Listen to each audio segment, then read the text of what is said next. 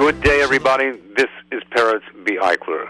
This is the week that the moon begins to fall, began to fall then. May we see it fall upon us in abundant doses. Uh, remember on Tuesday, the day that the moon began to fall, it's very propitious to say the, um, I believe it's brought down in a number of places. Maybe the Shalom brings it down. You take a look. But in any case, to say Parshas HaMan, uh, Shnaim Ekra Betargim, Say it twice with a targum.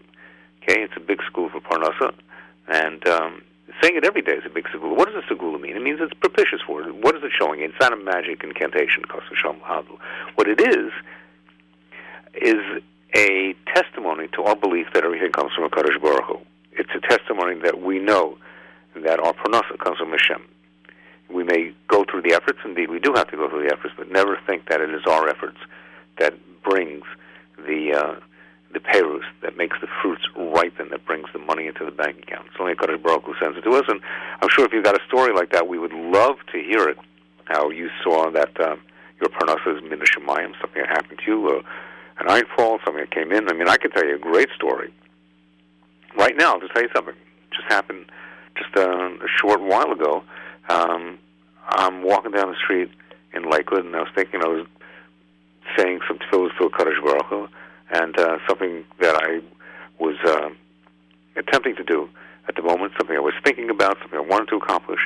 And meanwhile, I, I passed by a, uh, a shul in Lakewood, and a person who I know very well, who's a very esteemed Talmud Chacham, is is on the phone, and I just overheard some of the conversation talking about something he was doing, and I was thinking to myself, I wish him hatzlacha and bracha because he's a phenomenal person and an extraordinary Talmud Chacham who's always helping people. But primarily, he sits and learns the whole day. He has a business, but he he decided that he wanted to make learning his paramount goal in life. And the business he had to do because he was a younger man, he didn't have any parnasa. And Hashem made him phenomenally matzliach. And he says, you know, he can't even describe to you how it happened.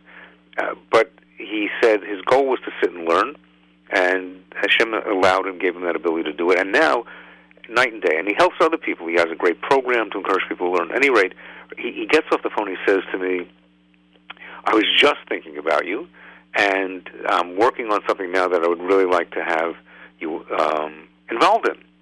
Right? And we started talking, and it was mamish minashamayim. It was something that I needed at that moment.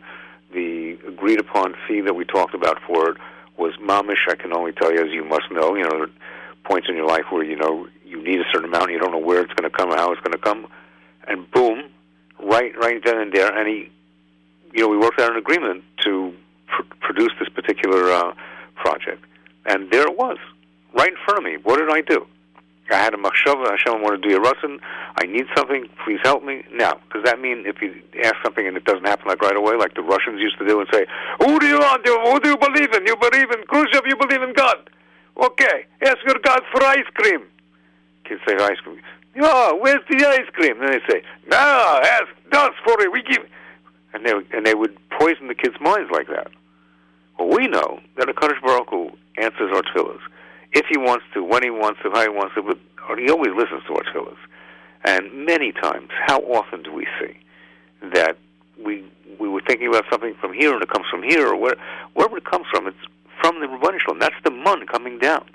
Yes, you may have a snow-covered yard right now, as we have in Lakewood, or a dusting of beautiful white pure snow, even in Brooklyn, before uh, the cars get to it. But the mun is pouring down. All we have to do is acknowledge that it comes from Kadosh Baruch and ask Him for it. At any rate, we're in that portion this week. A lot of great things we can learn from this week's portion. I'd love to hear from you about, first of all, anything that's on your mind. My coaching line is always open to you, 24, 5 and a half, or something like that at uh, 848-221-4605 or EICHLER media gmail.com. This is Peretz B, a.k.a. the Reb. I don't claim to know everything. But you can talk to me about anything. I have a Misa Shkacha process happen today. I have to think about it. I'm going to tell it to you. But I was supposed to be on my way somewhere today. Yes, I was supposed to be on a plane this afternoon. Um, and here I am talking to you.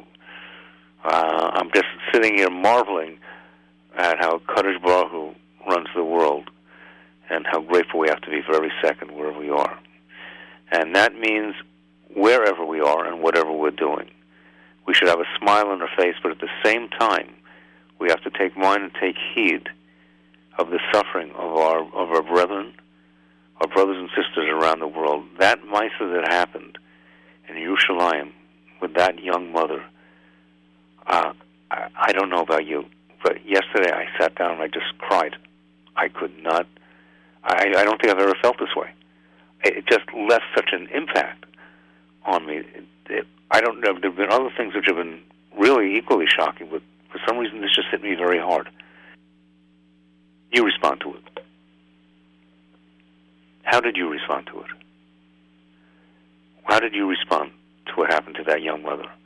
who Was so brutally murdered by that Arab hyena, by that that rasha he burned in this world and the next, in front of a child.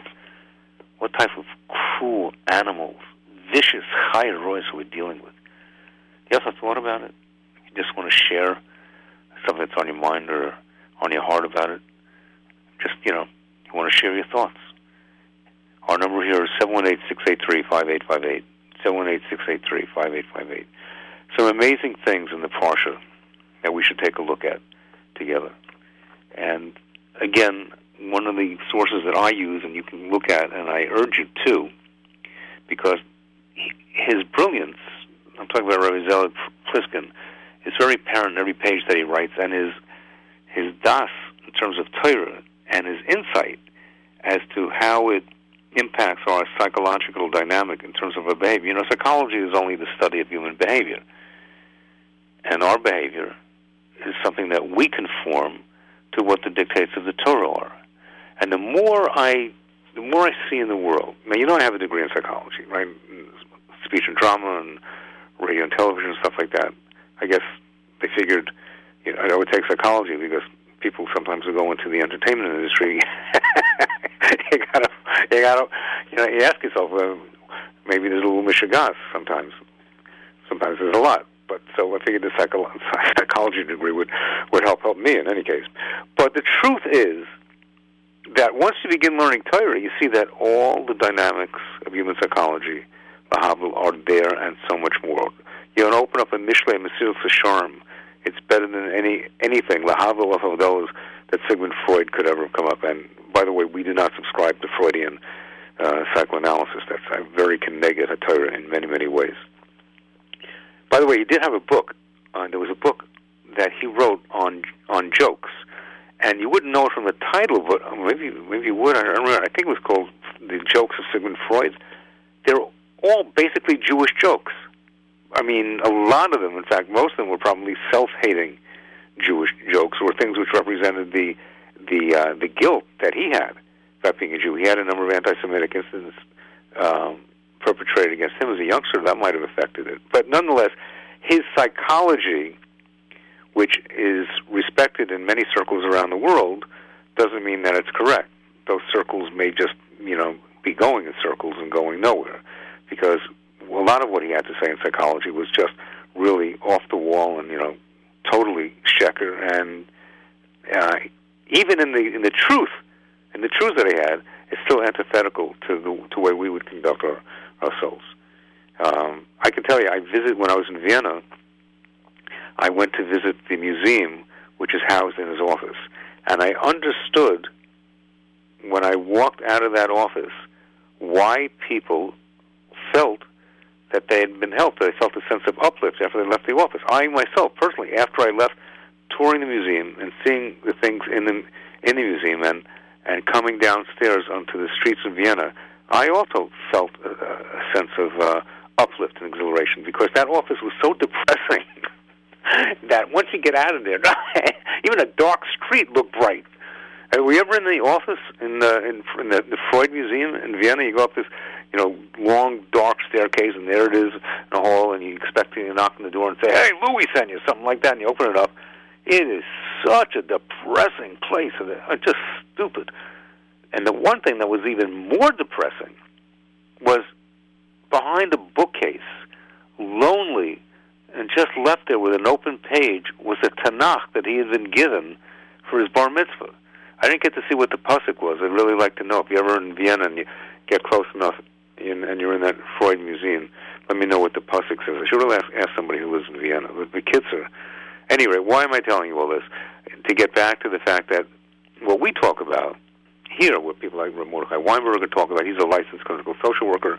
You know, I'm basically a, uh, talk show host and a and a coach, but our intentions are the same, which is to help as many people as as, as possible through the dynamics of the Torah to grow for greatness, which is the name of this broadcast. So here's one thing I want to tell you, and we have a, a number of things. And by the way, at any point during this conversation, you can feel free to join in. This is dialogue, not merely monologue, though sometimes it is.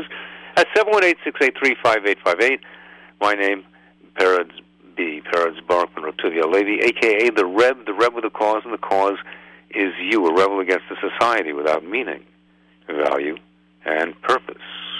And uh, as I mentioned, and probably will again, I don't claim to know everything, but you can talk to me about anything.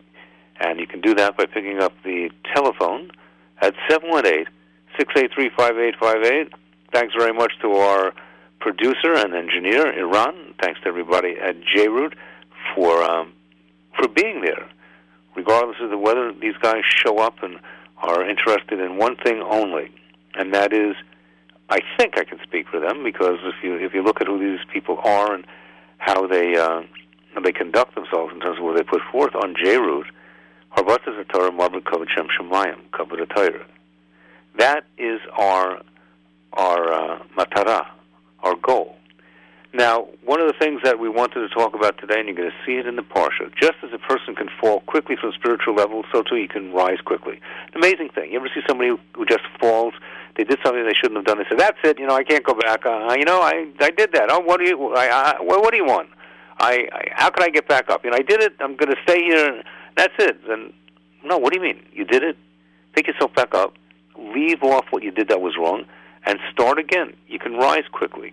Where do you see that? Where do you see it in this week's parsha? That just as a person can who can fall quickly from a spiritual level, boom, you fell. You initial. Person that, that did something they knew they weren't supposed to do. You name the affair. I'm not going into that. Whatever it was that, and it could be anything.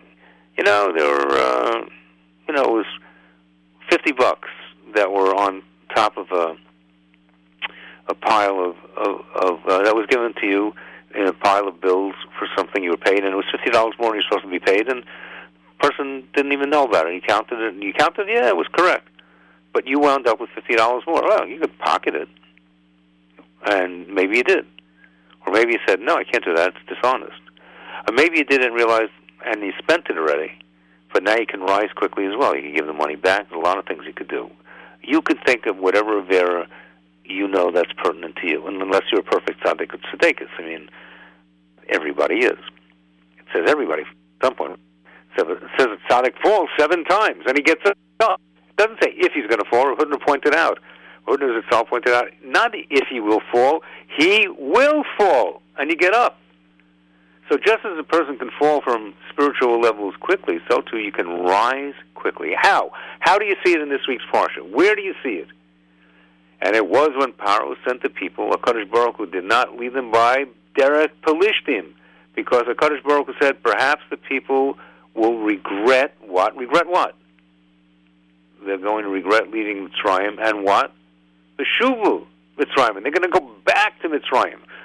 Now, how do we learn from that? That just as a person can fall from his spiritual level quickly, so too you can rise quickly. I want you to think about this. Think about this for a moment a person can rise very quickly from a spiritual level that they had fallen very quickly. Where do we see that? Right here's the pasuk. Now you make you connect the, not only the dots, connect the dots on this. And it was when Paro sent the people, the Almighty did not lead them by the land of the Philistines, the Derech Philistine, because Baruch said, perhaps the people will regret and will return Mitzrayim. Where do you see from this? Where do you see from this that just as a person can fall from spiritual levels quickly, so too you can rise quickly? Oh, let me give you a couple of clues. Rabbi Yehuda Chasman said on this that it's amazing how the Yidden considered returning to Mitzrayim, right? We suffered so much in our enslavement, in our shibud in Mitzrayim. We'd seen the Nisim, the amazing, astonishing, phenomenal, mind-elevating Nisim that HaKadosh Baruch Hu made, and the and the plagues that befell the Egyptians for for harming the Yidden. Now, don't you think we should have trusted HaKadosh Baruch Hu, since he'd already helped us in so many ways, and he would continue to help us? Why would they entertain the thought of going back? Why would the thought of going back? And it could only be understood and realized that we are mixture of body and. And this is a question which somebody asked me, one of my kids asked me this the other day. How can a person who who does good get angry at somebody or will do something which is totally out of out of character, or something which is strictly opposite? You be nice to your parents at one moment and then talk back to them. Then How how could we do that? How could we do that? So listen to what Rav Chasman says. Even when a person is on a very high spiritual, we're a goof in the shama. We fall, and for this reason, you can't vigilance. At one person can be very and then if he panics, he behave in a mature way. Although the Yidden had a great awareness, this could be lost in a very short time. Right? You could have a great sense of awareness, and boom, something comes along, and um, there was, you know, uh, that Avera that before a person. Um, they were hungry. They were passing by a McDonald's. They hadn't anything to eat in the day. Ah, on, I'll just go. What are you talking about? You don't think that it's happened? It should never happen to you. It should never happen to me. But it can happen with anything at any time at any. You know, you you both, you and I both know, right? Maybe not. You would you'd never go into McDonald's, but there might be something else you might do. And again, this is not a, uh, a litmus test of what your Mrs. Naveras are. But this exact concept of the changeability of a person can give a person great hope. Yeah, it shouldn't make you feel bad. It should give you great hope. The fact that a person is made of a guf and neshama, body and soul, we're very intricate people, human beings. So that's what Rabbi Huda Leib Hoffman said. It should give you great hope the fact that we do have this changeability. If you can fall quickly, you can pick yourself up very quickly. Never despair. Never give up. Uh, never despair when you feel you're on a low level. If you are sincerely resolved to climb spiritually, but this is the kicker, this is the key, this is the essence. If you are resolved to climb spiritually, you make up your mind. Make up your mind. M U Y M. Mu Yem. Make up your mind. You have the ability to instantane- instantaneously, if not sooner, put yourself back on the path of life. The Derech HaChaim, that according to the Or Yahel. So let's put it in a nutshell. Don't waste time with self-pity. Don't get, don't get down on yourself. Don't be down if you feel that you're not on the level you want to be. Right? We're all kind of like that. We can all be down on ourselves. Realize that you can obtain great heights at any moment – and if you have a deep resolution to do so. I think that that is an extraordinary insight. What do you think? Don't waste time with self pity if you feel you're not on the level you want to be. Realize that you can obtain great heights at any moment if you have a deep resolution to do so. But you have to have that deep resolution. As I was telling somebody and telling it to myself, if you don't make a commitment, it, it generally doesn't happen. If you make a commitment, then then it could happen. Like Nachshon ben Aminadav going in up to his his nostrils. And sometimes we got to go in all the way, fully commit yourself. When you make a commitment, you get unbelievable siyata d'shmaya. Okay, what do you think about that? I'd like to hear what you have to say. And our number is 718-683-5858, 718-683-5858. Sometimes those things which we desire can blind us. We could make mistakes, even though we might be intelligent, as um, as uh, the uh, the rabbi from the Shmuz, Baruch Shafier says, you know, uh, there are a lot of stupid mistakes that smart couples make. Why is it that otherwise intelligent people make such mistakes? Because they're biased by their will and the desire. And then they wonder, well, how could I have been so dumb as to do something like that? It's called Kina, Taiva, and Kavod. Anyway, what do you think about what we're talking about so far? Um, something you might have fallen into or fallen on, and maybe you were down on yourself a little bit, and maybe you think, oh, I don't know, I can't. How can I get up? You can get up quickly. Let's talk about it. I want you to reach out to me today at 718-683-5858. This is Peretz B, a.k.a. The Reb. The Reb with a cause, and the cause is you. And that cause is to bring meaning, value, and purpose into our lives. So our talk lines are open, and that means our listen lines are open. 718-683-5858. Tell me what's on your mind, what's on your heart, what you'd like to talk about, something in the news that's going on that um, you'd like to take a a, um, a shot at getting off the chest and talking about, you can do that as well. 718-683-5858. This is the station that listens to you. This is Peretz B, a.k.a. The Reb, licensed by the State of Awareness to live life to its fullest. Give us a call, 718-683-5858. All right, let's take it away with a little with a little music, and we'll be back, Bez the Shem, after this.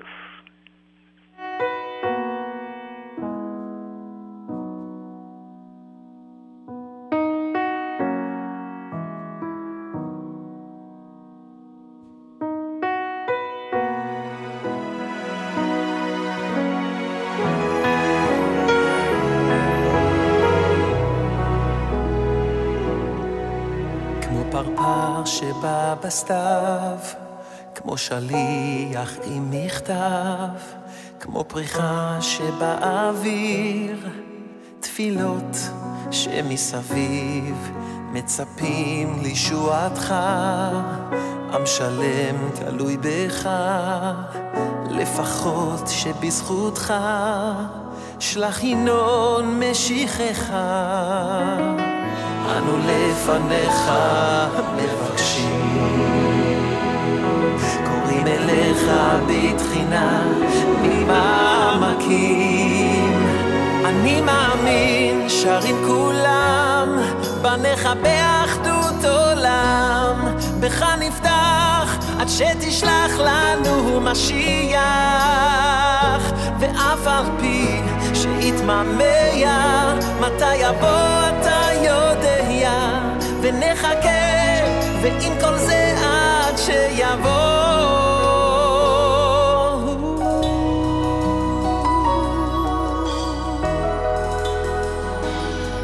ולכבוד קדושת שמך, כולנו יחד בשמחה, עינינו נשואות לך, ונס יגון ואנחה, ומתוך הנשמה, תפילה בוקעת בעוצמה, ופתאום דמעה חמה, פורצת שער בדממה. אנו לפניך מבקשים, קוראים אליך בתחינה ממעמקים.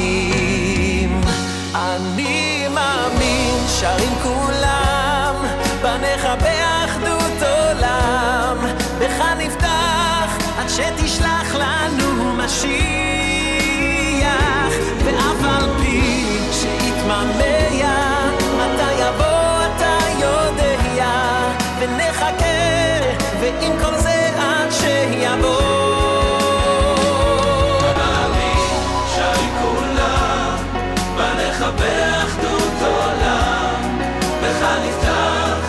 שתשלח לנו משיח.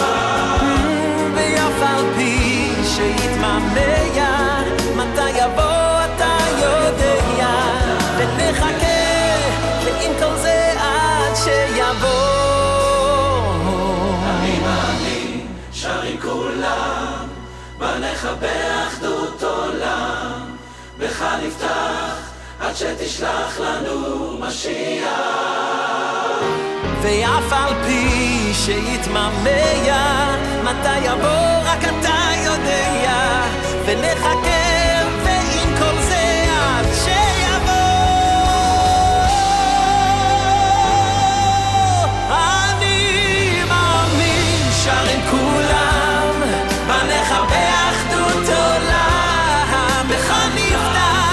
שתשלח לנו משיח. ואף על פי שיתממע, מתי יבוא רק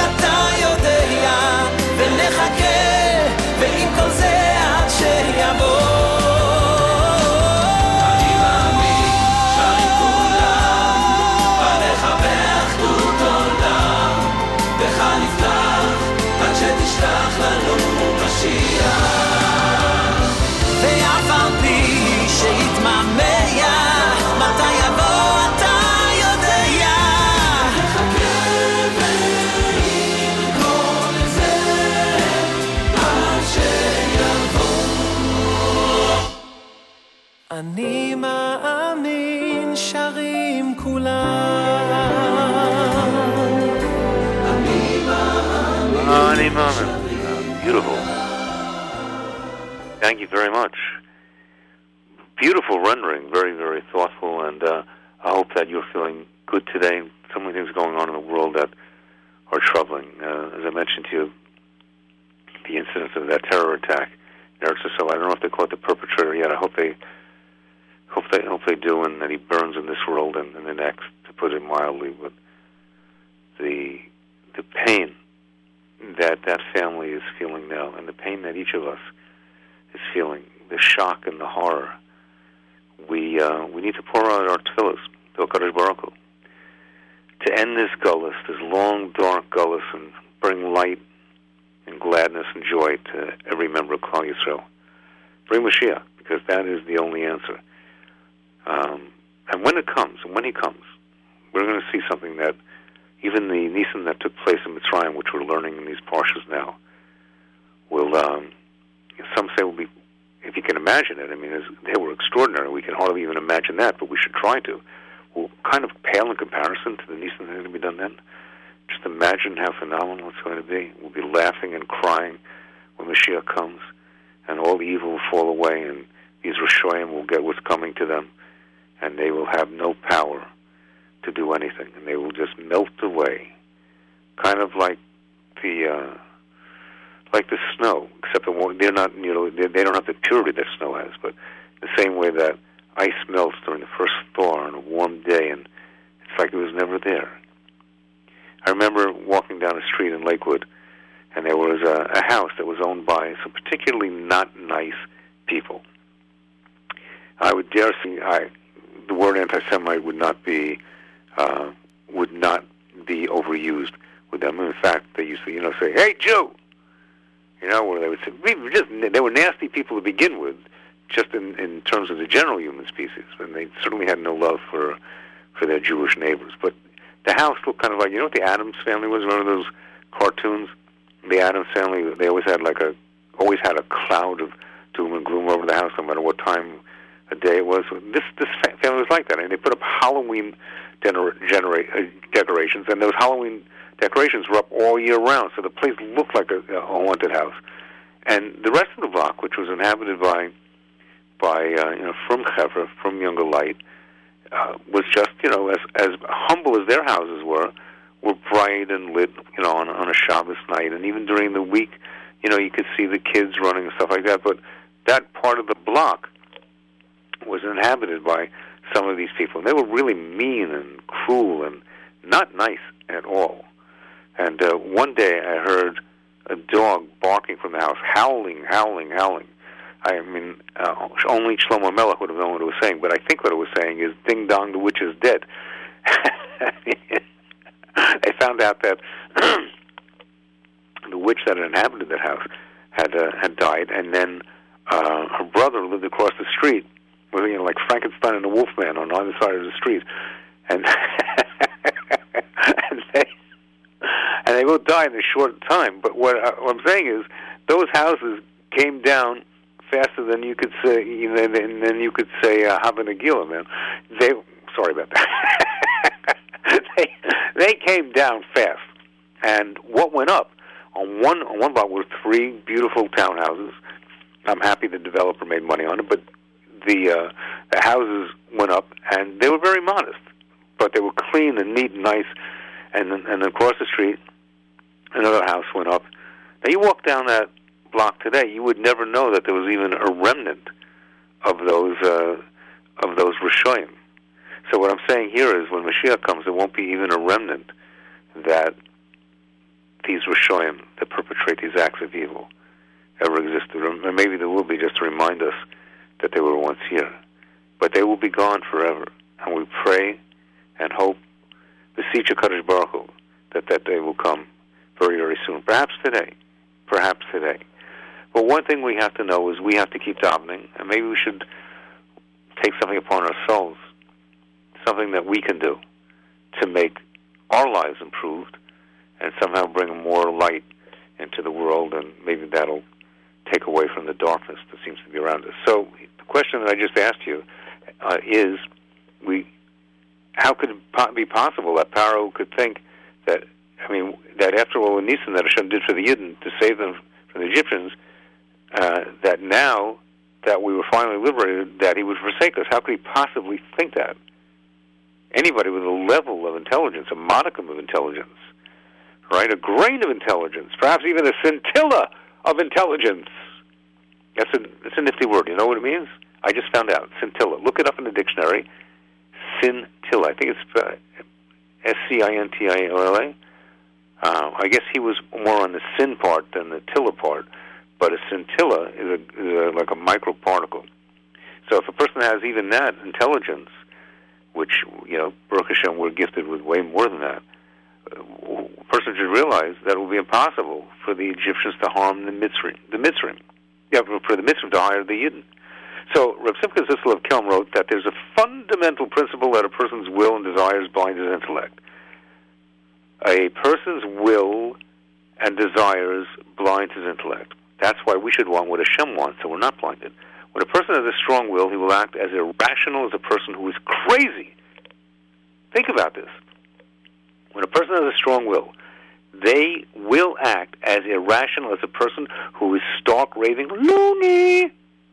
I mean, nuttier than a fruitcake or fruitier than a nutcake.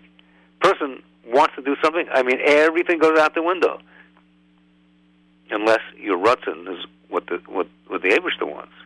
Because when a person has a bias, they will convince themselves that whatever he plans to do is sensible, even though any simple person could easily tell him that he'll be harming himself by his actions. When a person wants to do something, so then they're not listening to their reason. They're only doing what, what they want to do. There, I heard a couple of good stories about that, and I'm going to try and remember what they were. Otherwise, intelligent people make such stupid mistakes when they are biased by their will and desire that afterwards they themselves wonder how they could have been so stupid because they saw what they wanted to see. The reason is that one's will blinds them. Just as a blind person cannot see, so too a person who is blinded by his will cannot think straight. He sees things the way he wants. People see what they want to see. And that, by the way, by the way, by the way, by the way, by the way, by the way, by the way, by the way, by the way, I just reminded myself of that story. I should put it in my mind.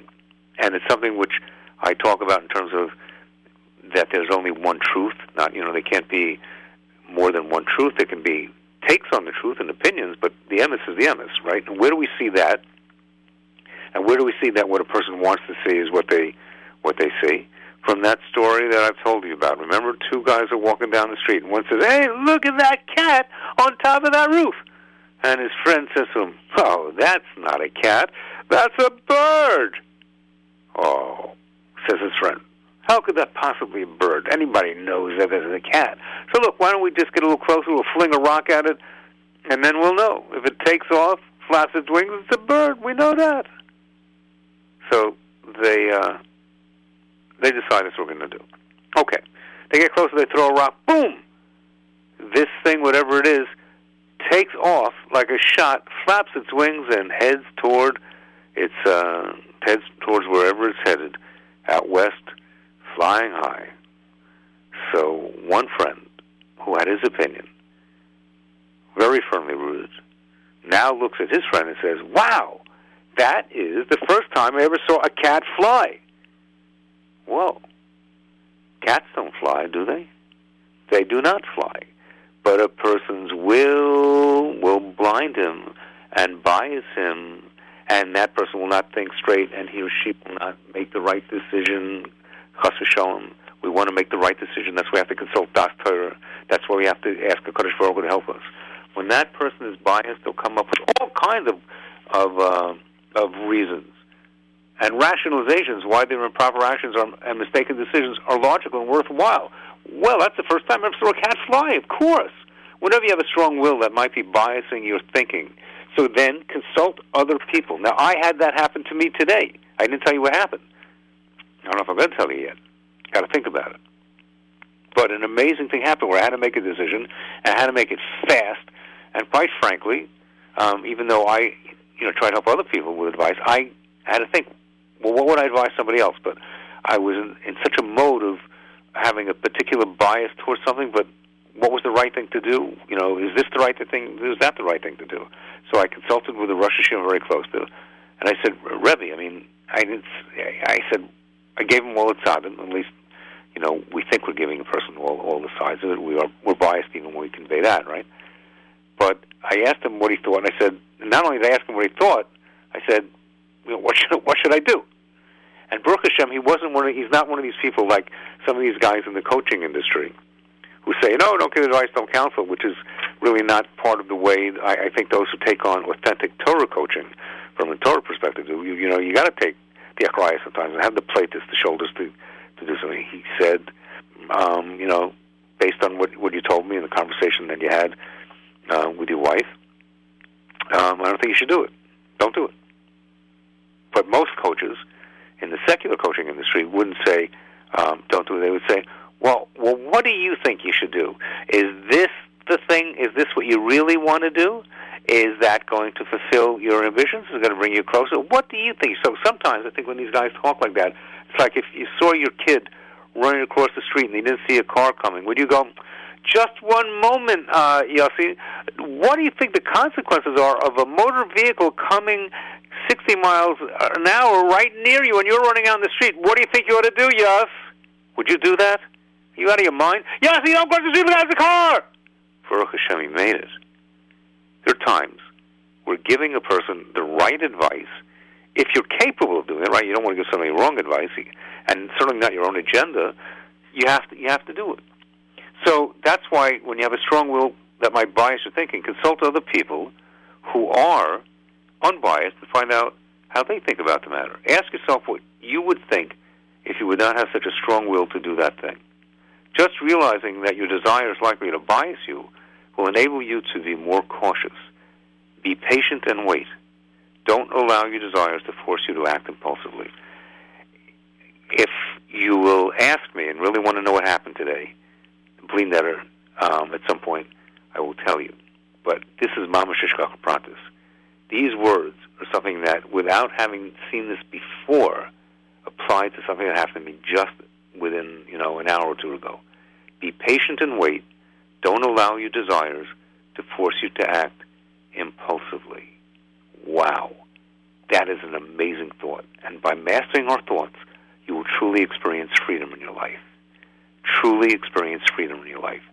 The Or HaChaim brings out an amazing word that says the Torah is stating when it says on that day the Almighty saved the Yidden from the hand of Mitzrayim. The Or HaChaim comments that the Torah states that on that day they were saved, which was the day the Mitzrayim who pursued them perished in the sea in the Yam Suf.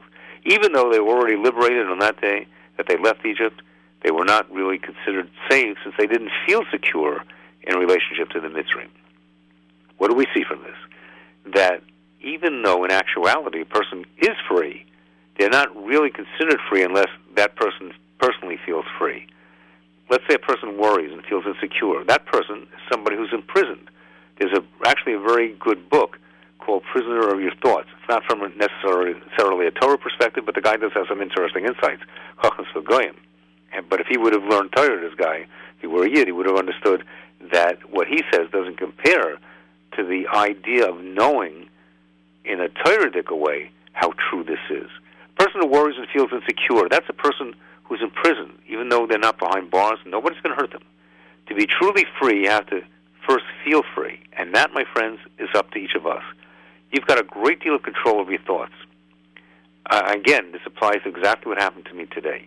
If you worry about the future, even though the future might work out exactly as you would have wished, you're still suffering in the present. This suffering will be the same as if you actually experienced some misfortune, but all the suffering will be unnecessary. The greater your mastery over your thoughts, the greater freedom you will experience in your life. Rabbi Simcha Zissel of Kelm had such a mastery over his thoughts that at times at the end of the day he would mentally review his thoughts of the day to see what he could improve. So let's see today what we can improve. All right, if you'd like to talk to me, I'd be very happy to listen to whatever you have to say.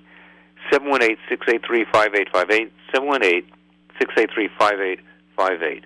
Can you think of something that might be holding you back?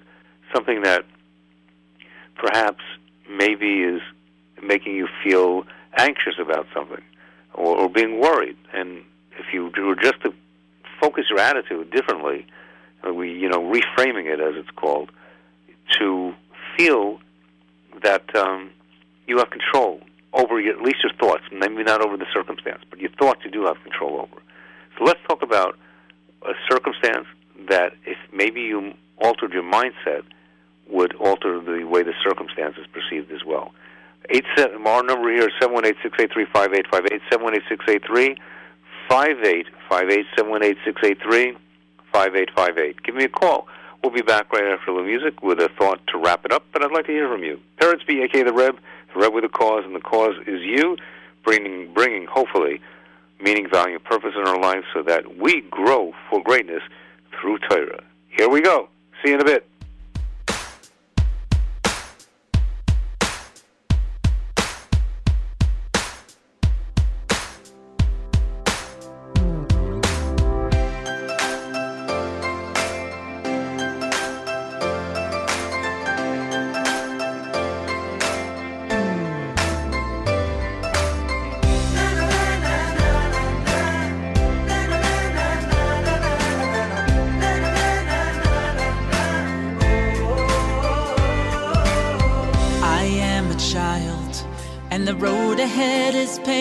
Possibility, laughter and smiles. When I'm with you, I'm soaring high and free. When you're in my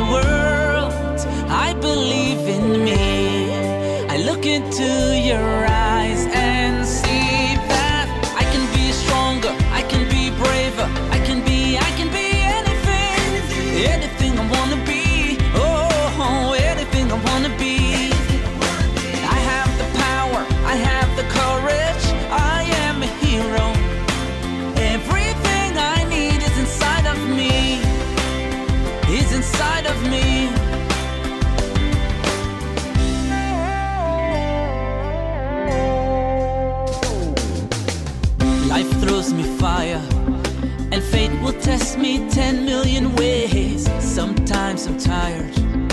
It's hard to see the light of better days. But then I dare to dream. I find the hope for more.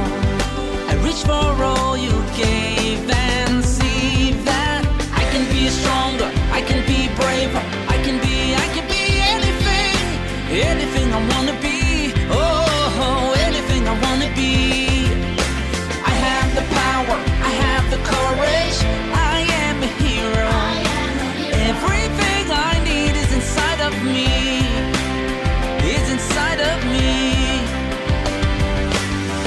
Is the people we love and what we give to one another.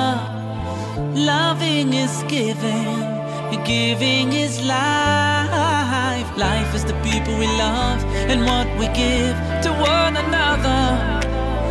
Loving is giving, the giving is life.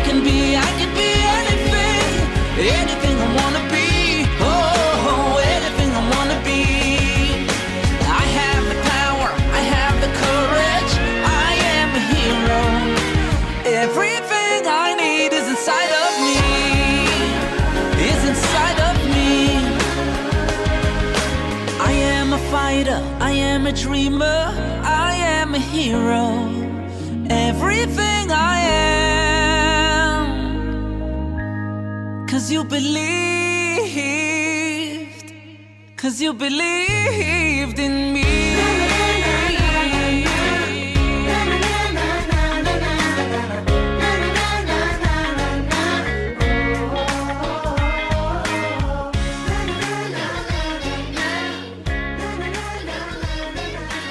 Thank you, Yaakov Shwekey, doing it again.